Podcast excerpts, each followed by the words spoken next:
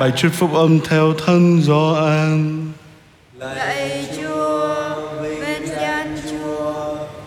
Khi ấy Philippe gặp Nathanael và nói với ông: Đấng đã được ông Môsê ghi trong luật và các tiên tri nói đến, chúng tôi đã gặp rồi.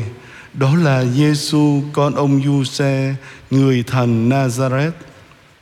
Nathanael đáp: Bởi Nazareth nào có cái chi hay?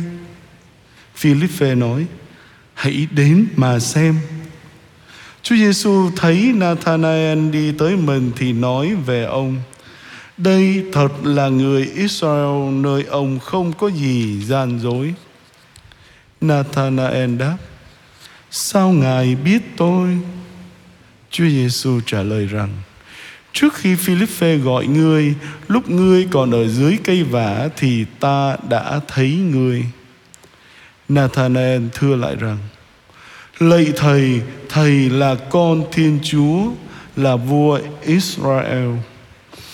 Chúa Giêsu trả lời: Vì ta đã nói với ngươi rằng ta đã thấy ngươi dưới cây vả nên ngươi tin. Ngươi sẽ thấy việc cao trọng hơn thế nữa. Và người nói với ông: Thật, ta nói thật với các ngươi, các ngươi sẽ thấy trời mở ra và các thiên thần Chúa lên xuống trên con người.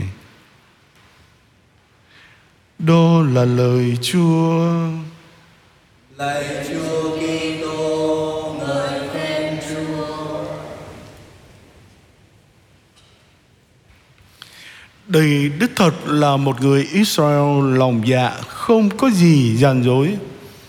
Kính thưa quý cụ, quý ông bà và anh chị em, cách thức mà Chúa Giêsu mô tả về Nathanael, mà người mà thường được đồng nhất với tông đồ Bartôlômêô, đã nói lên sự chính trực, chân thật và công chính của ông. Đoạn tin mừng dường như còn gợi ý thêm rằng cuộc gặp gỡ giữa một nhân vật như vậy và Chúa Giêsu Kitô được đặc trưng bởi sự nhìn nhận lẫn nhau một cách hết sức là sâu sắc và gần như diễn ra ngay lập tức.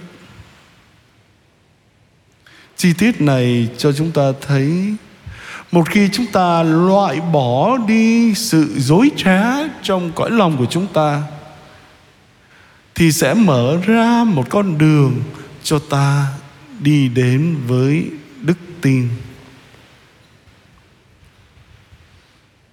Câu hỏi của Nathanael: Làm sao Ngài biết tôi? Thoạt nghe làm cho tôi liên tưởng đến một kinh nghiệm rất đỗi quen thuộc đối với chúng ta. Việc mà chúng ta chợt nhận ra rằng mình được người khác biết đến có thể khiến chúng ta sợ hãi. Nhưng đồng thời được người khác biết đến lại là một trong những mong muốn và nhu cầu sâu sắc nhất của con người chúng ta. Làm thế nào để như Nathanael, ta có thể đứng vững trước ánh nhìn của vị thầy hằng thấu suốt tâm hồn chúng ta? Chúng ta biết rằng không có gì khiến chúng ta cảm thấy dễ bị tổn thương hơn. Nhưng chúng ta cũng biết rằng không có gì có thể mang lại niềm vui lớn lao hơn cho bằng sự hiệp thông với Thầy Giêsu Chí Thánh của mình trong khoảnh khắc này. Đó là điều đang chờ đợi chúng ta trên thiên quốc, nơi mà sự hiệp thông hoàn toàn hạnh phúc, trong khi ta được đắm mình trong cái nhìn yêu thương, trìu mến và vĩnh cửu của Thiên Chúa. Muốn thế, chúng ta hãy giữ cho tâm hồn chúng ta được luôn luôn trong sạch. Và cuối cùng, có điều gì đó siêu thường đã xảy ra trong cuộc gặp gỡ. Và Nathanael ngay lập tức nhận ra điều này. Ông cất tiếng tuyên xưng, một lời tuyên xưng đức tin sớm nhất trong Tân Ước, tin vào thần tính của Chúa Giêsu, Thưa Thầy, chính Thầy là con Thiên Chúa. Chúa Giêsu và Nathanael giao tiếp qua ánh mắt, một lối giao tiếp đầy hiểu biết, ấm áp và tin cậy. Cầu nguyện có nghĩa là chúng ta giao tiếp bằng mắt với Chúa Giêsu. Điều này tạo nên một cảm giác gì nơi tôi? Phải chăng đó là nỗi sợ hãi?